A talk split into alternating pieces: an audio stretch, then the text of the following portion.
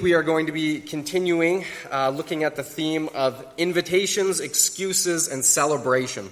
And so, would you bow with me as we begin? Heavenly Father, we thank you so much for your great love for us. Thank you, Lord, for your Son, Jesus Christ, who came into this world, came to teach us how to live, came to teach us how to love, and ultimately came to show us what love looks like by dying on the cross in our place, forgiving our sins so that we could be made right with you, that we could receive your invitation to become your child, to receive the gift of salvation, and to have a place around your table. And so, Father, this morning, as we are again reminded of this incredible truth, I pray that you would, by your Holy Spirit, Father, add your power to these words. Would you, by your your grace, Lord, speak again to our hearts a message that we may have heard many times before, but it's never really sunk in. It stayed at the, the surface level, and we've heard it at a surface level, but we've never received it at that heart level where we've taken this truth and engaged with it in a very personal way in our lives. And there's many profound truths in Scripture, Lord, that we've heard over and over again and we understand at a surface level, but until we put them into practice, we will never truly understand them at that deeper level, that heart level. And so, Father, I pray that today you would knock away that barrier that would stop this truth from going deeper than just the surface level, Father. I pray that you would, by your Holy Spirit, do that powerful work that only you can, that this would sink into our lives so deeply, Father, that we couldn't help but live it out in our everyday lives. And so we ask for this power this morning, Lord. I ask for this as your servant, that you would give me boldness, Lord, to speak your word as you would have me to. In Jesus' name I pray. Amen.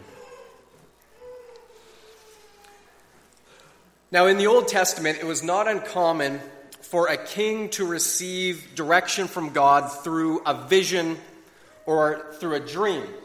And so, what would sometimes happen is a king would become maybe confused in what was happening. His enemies were having victory over him.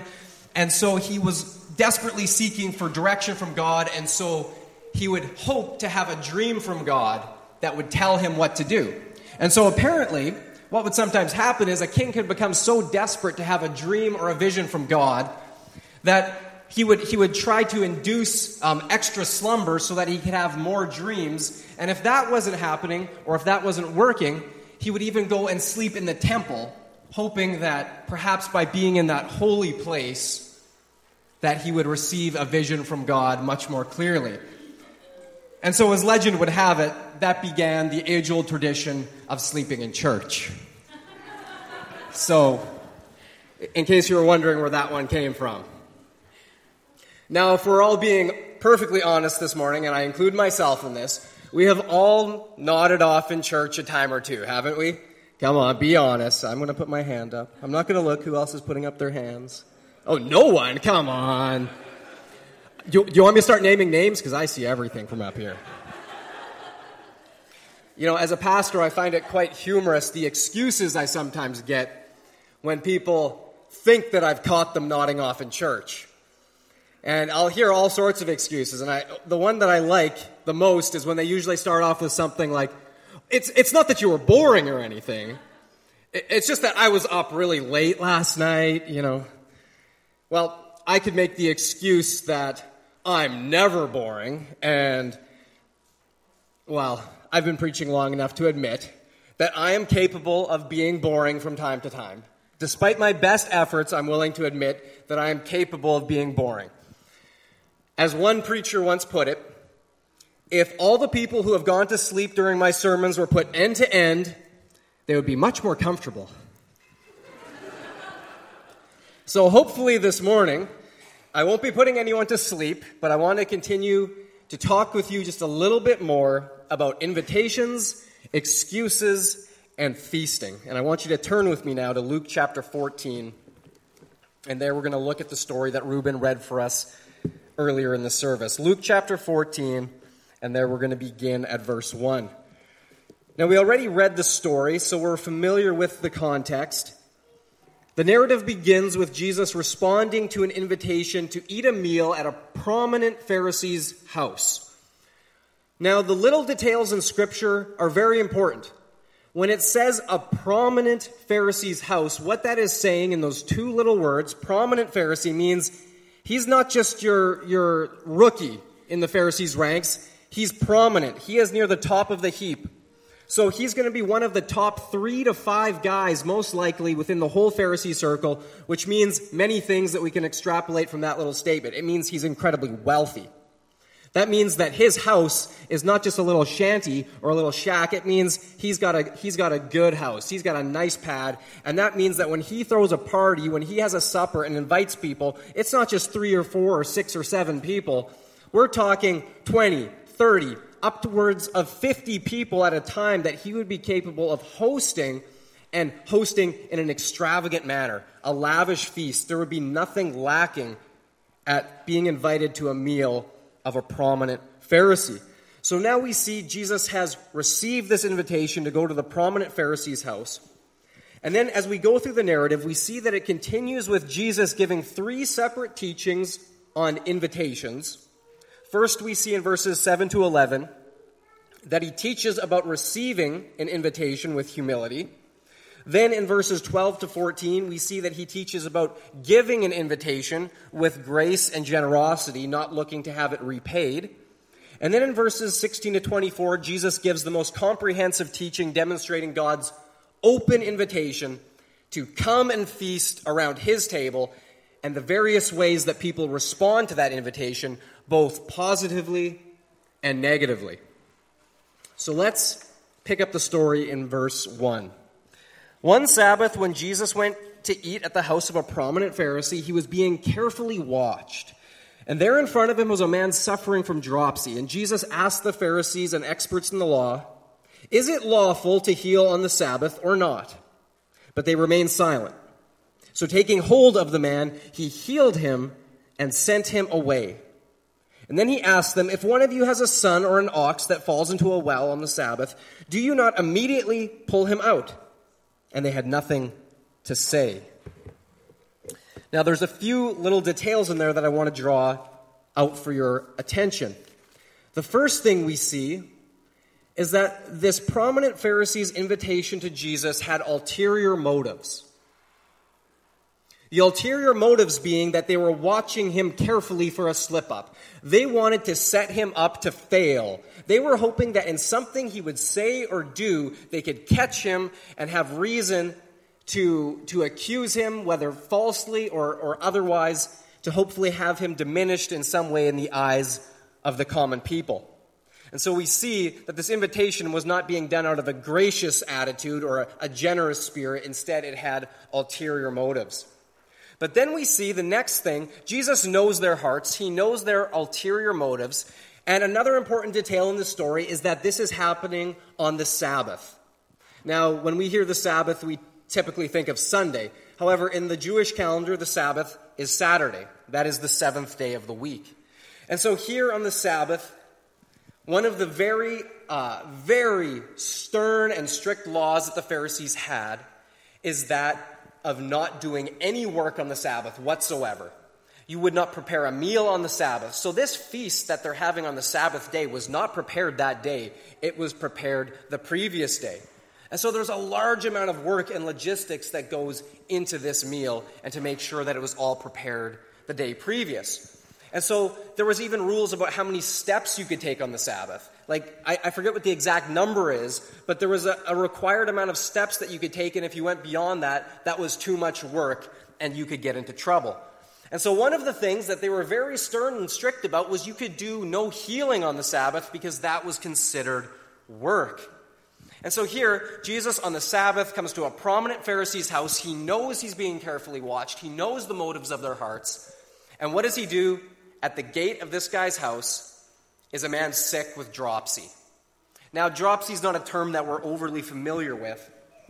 However, uh, to, to, give you a little bit of background on it, it was uh, a broad term that was used for a medical condition that was mostly characterized by the symptoms that it had because in those times they didn't have exact diagnoses of what these ailments were. And so dropsy was something that was characterized by um, an excess of, of liquid under the skin and in the joints. And so you would start to swell and to puff up, and your neck and your face would be swollen and puffy. Your joints would be all swollen and puffy. And moving and your, your ability to get around was extremely painful.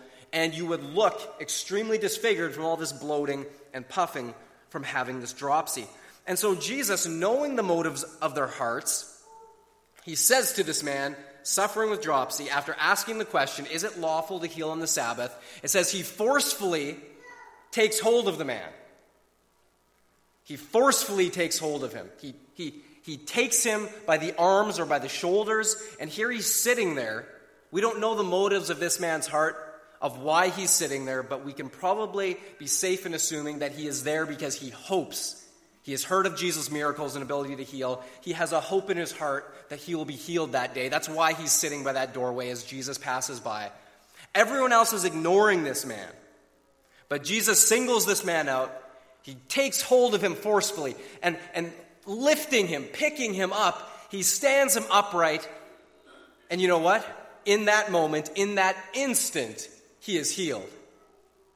Completely healed, not just partially, not just halfway, not just the swelling's gone down a little bit. It is noticeable to everyone who's there. This man was sick, and now he's standing there, whole, healed, just like that. And Jesus just does this to the man. You can only imagine the look in his eyes, the wonder in his heart, and Jesus just says, Get out of here. Go. And he sends him on his way. Talk about making an entrance, right? Here's Jesus coming into a place he knows he's being carefully watched. He knows they're looking for a slip up for him to do work on the Sabbath. And then, right in front of their eyes, he heals someone on the Sabbath. And I love the next line. And they said nothing. They're just, hmm. How do we respond to something like this? Because we cannot deny the miracle. They couldn't deny what they had just seen, and so they had no response. It's incredible when we think about what Jesus did here. Now, as we continue on in this story, we see Jesus continuing to, to stick the needle into these Pharisees, provoking them on the very things that they are hung up on. Now, I want to go back to the idea of being invited to this feast. We're going to hold on to that other theme for just a moment. Now, Jesus going to a prominent Pharisee's house is what we would expect, right? They're the religious elite, they're the experts in the law. Jesus, a rabbi, going to the who's who for dinner is what we would expect, right?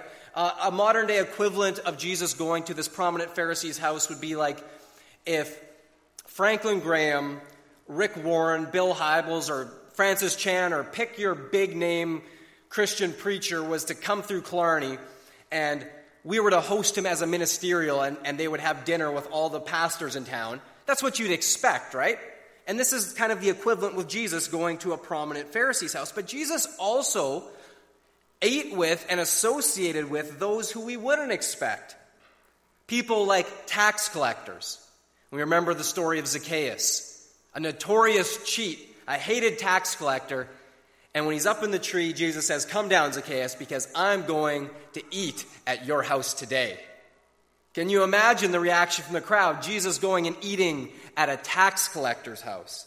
We also saw him associate with other outcasts, people like the Samaritan woman at the well, even prostitutes, like the woman brought to him who had been caught in the very act of adultery. In fact, Jesus spent so much time around these types of people, the sort of people you wouldn't expect, that his enemies even called him a drunk and a glutton, a friend of sinners and tax collectors. That was one of their favorite names for him. Friend of sinners, tax collectors. Not the sort of people that a respectable person would spend time with.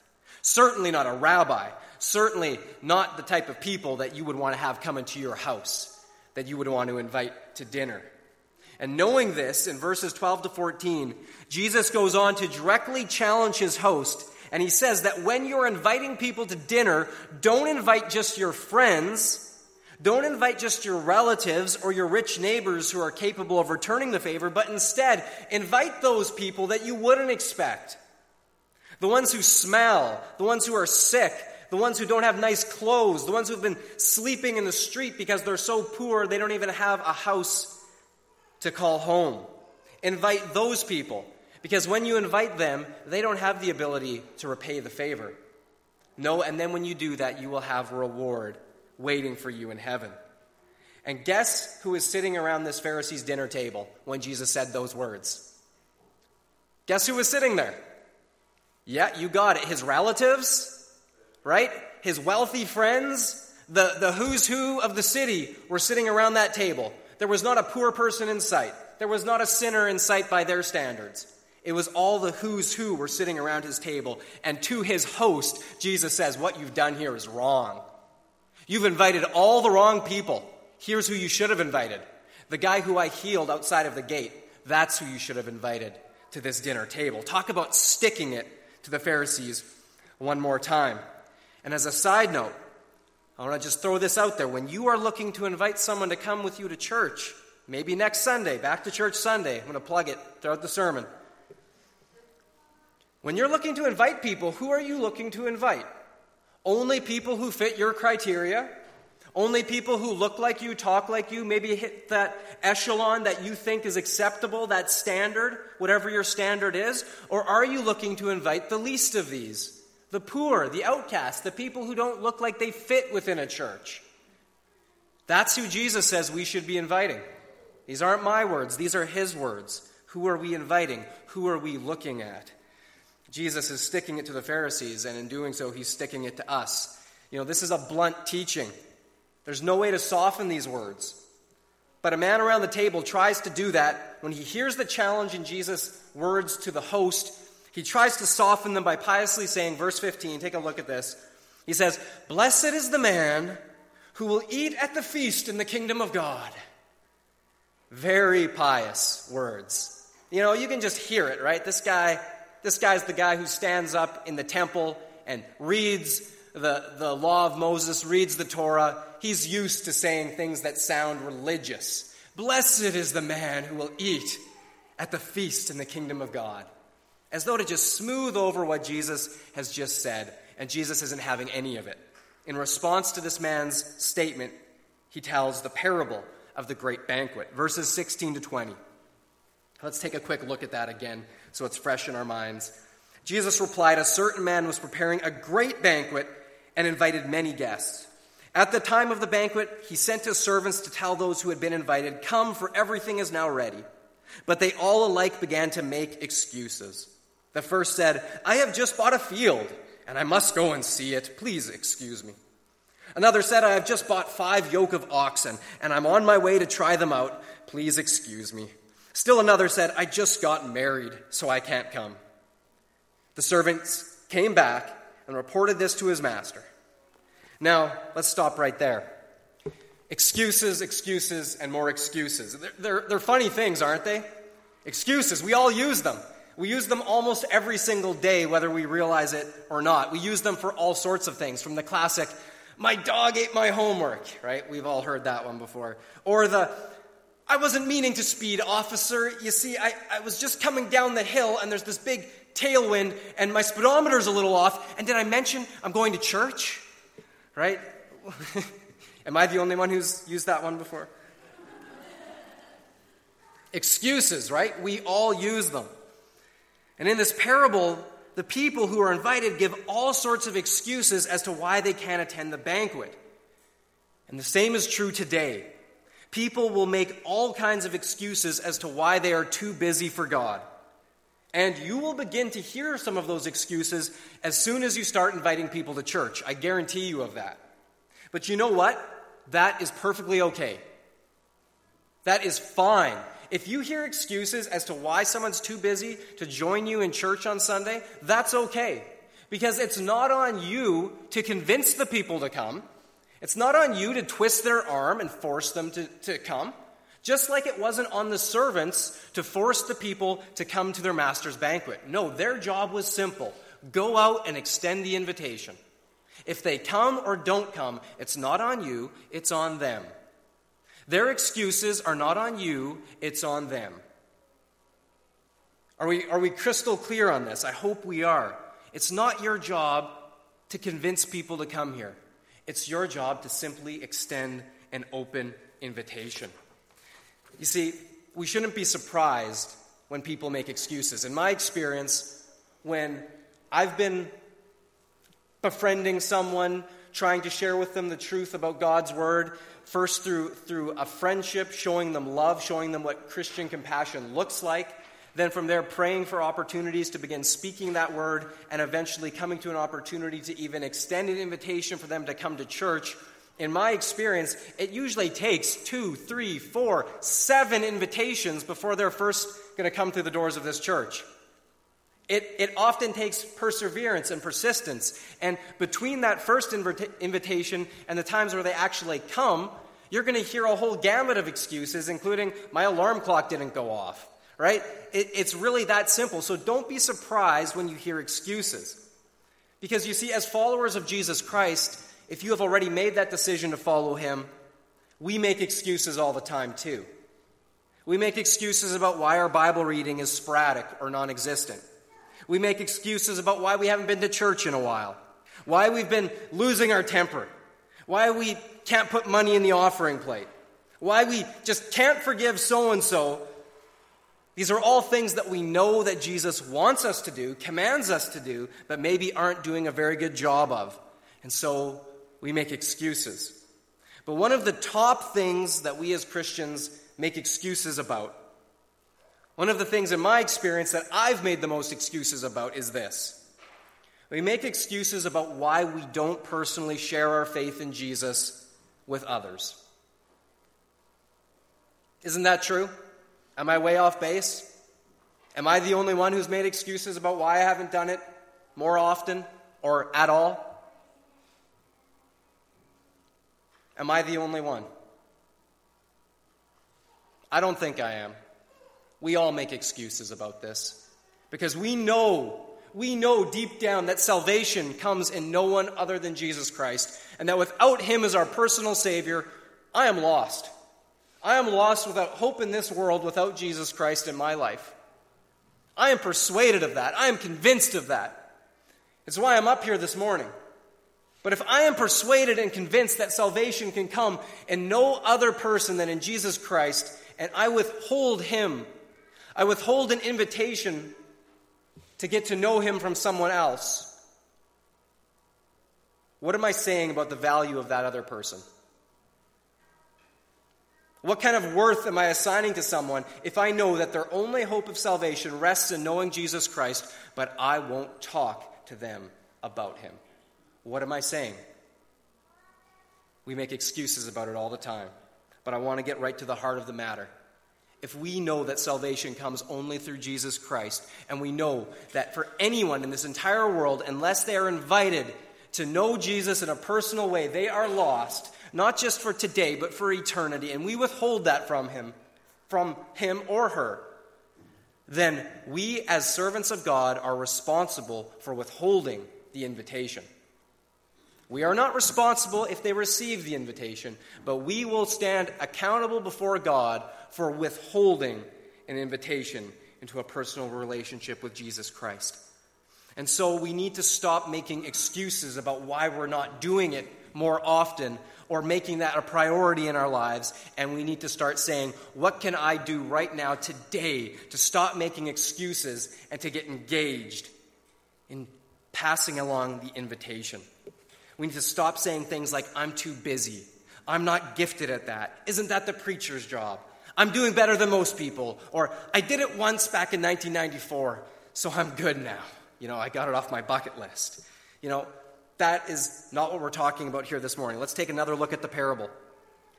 The man throwing the great banquet represents God the Father.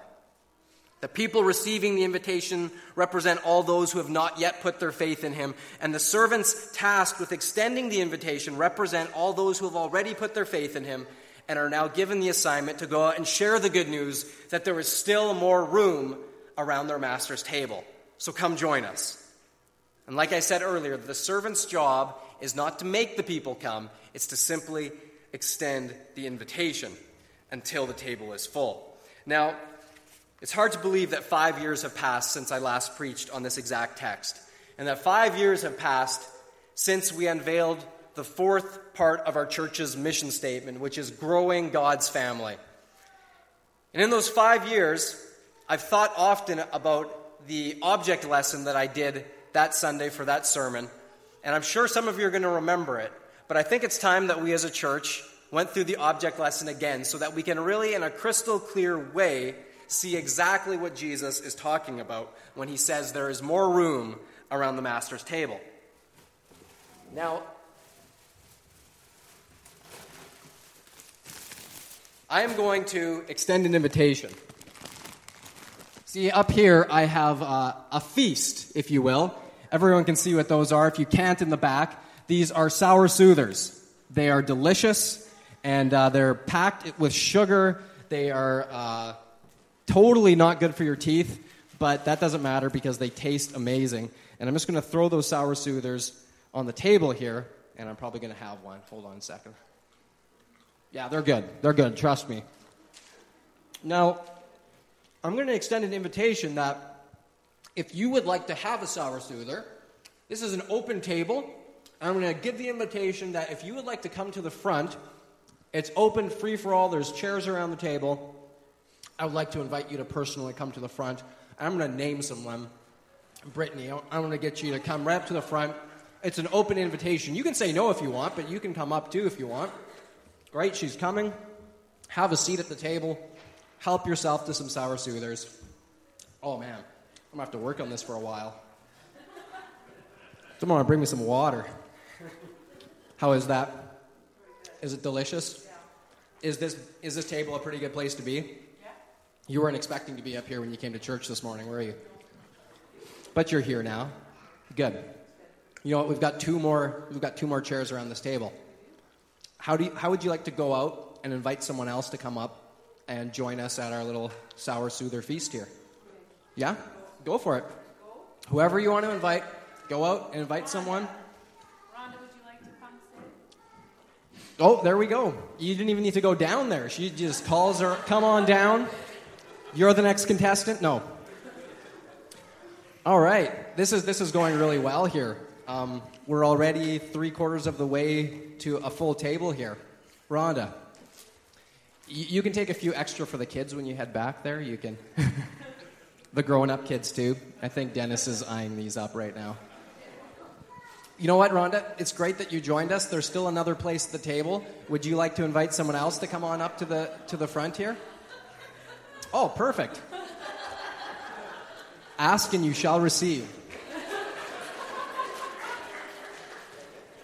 I will. I would invite Lisa Harms. Lisa Harms. Oh, perfect. Oh, here comes Lisa. Look at that. No one's even saying no. This is great. See how easy it is? You just ask, people come, sour soothers are plentiful, and you know what? This bag is bursting at the seams. There's so many in here. There you go, Lisa. All right, and now what I want you actually to do is take these, Brittany, and you can go and you can distribute those as you go along your way. Share the good news. Let's give them a round of applause, everyone. Thank you. Are we getting the picture? There's still more room around the master's table. And now, the, the easy thing to do is once you've been invited to come up and have a place around the table, is it's all there in front of you and you're enjoying the feast. You're, you're feasting on God's grace, His love, being a part of the family is a good thing. And we love being around the master's table. We love being a child of God. But being a child of God, as great as it is, isn't something you're supposed to keep to yourself because there is always more room around the table. And God says the invitation is still open. And so when we come around the table, He then says to us, Now go back out and bring others to join me around my table because there is more provisions for everyone. I hope we're getting the picture of how this works.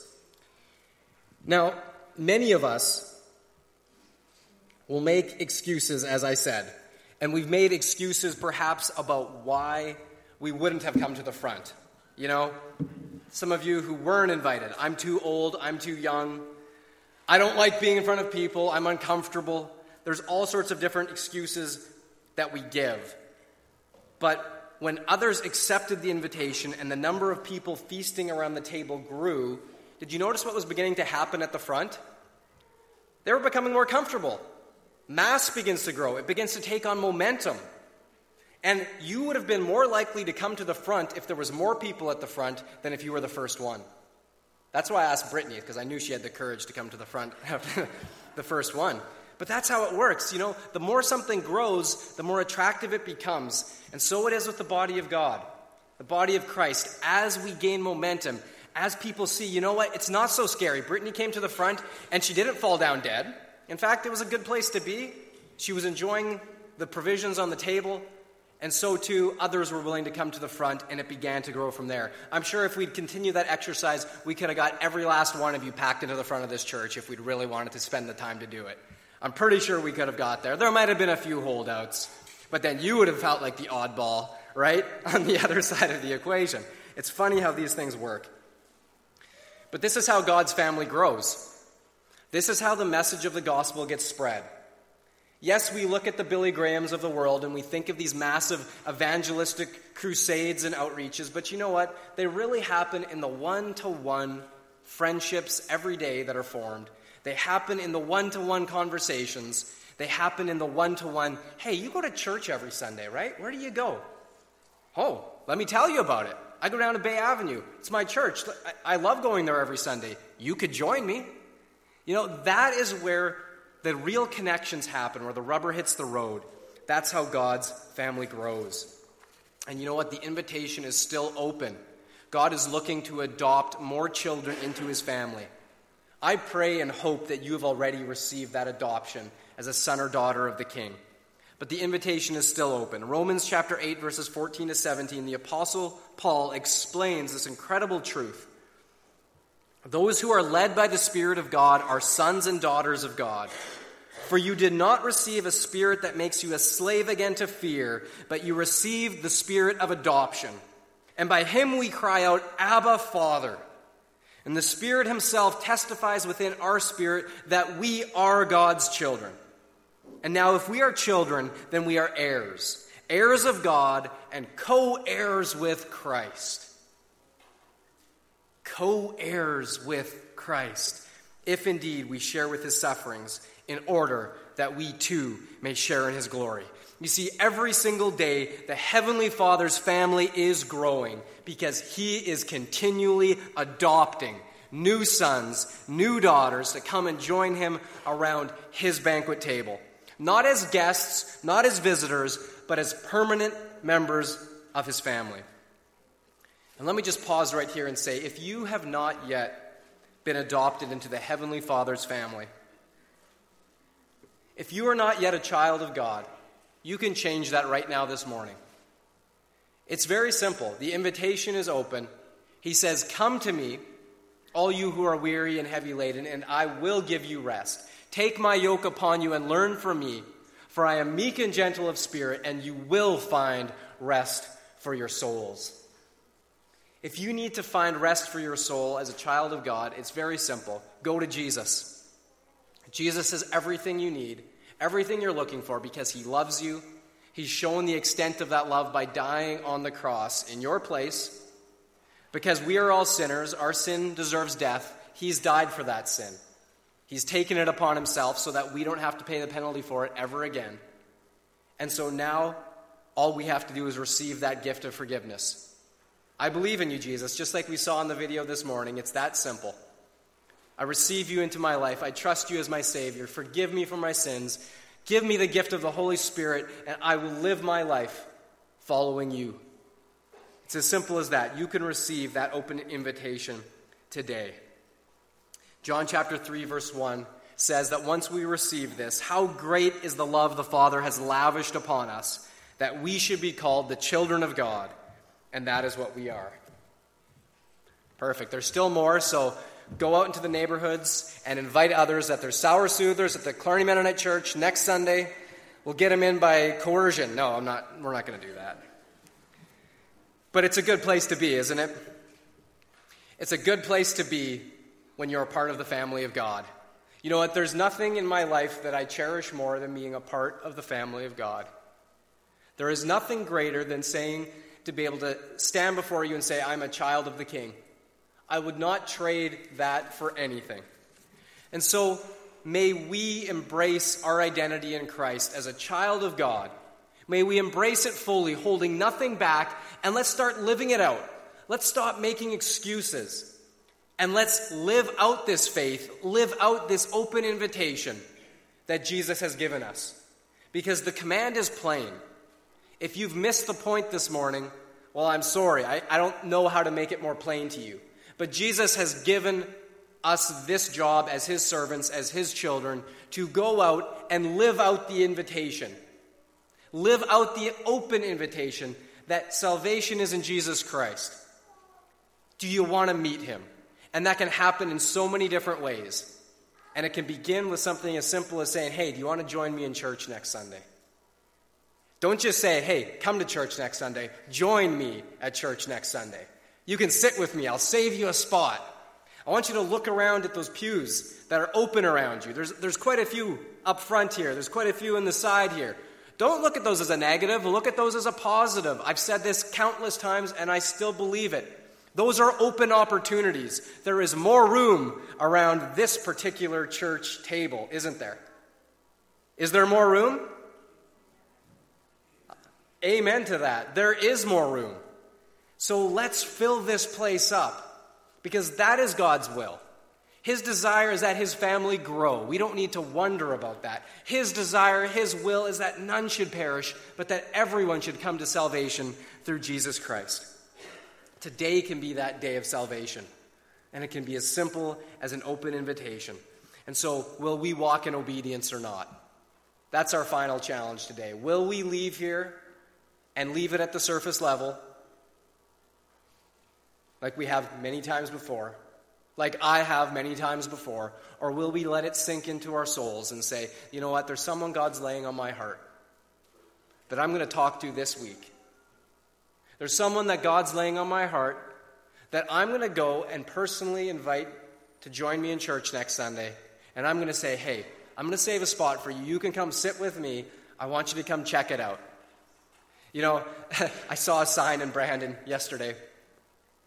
This church had this flashing sign, this billboard up.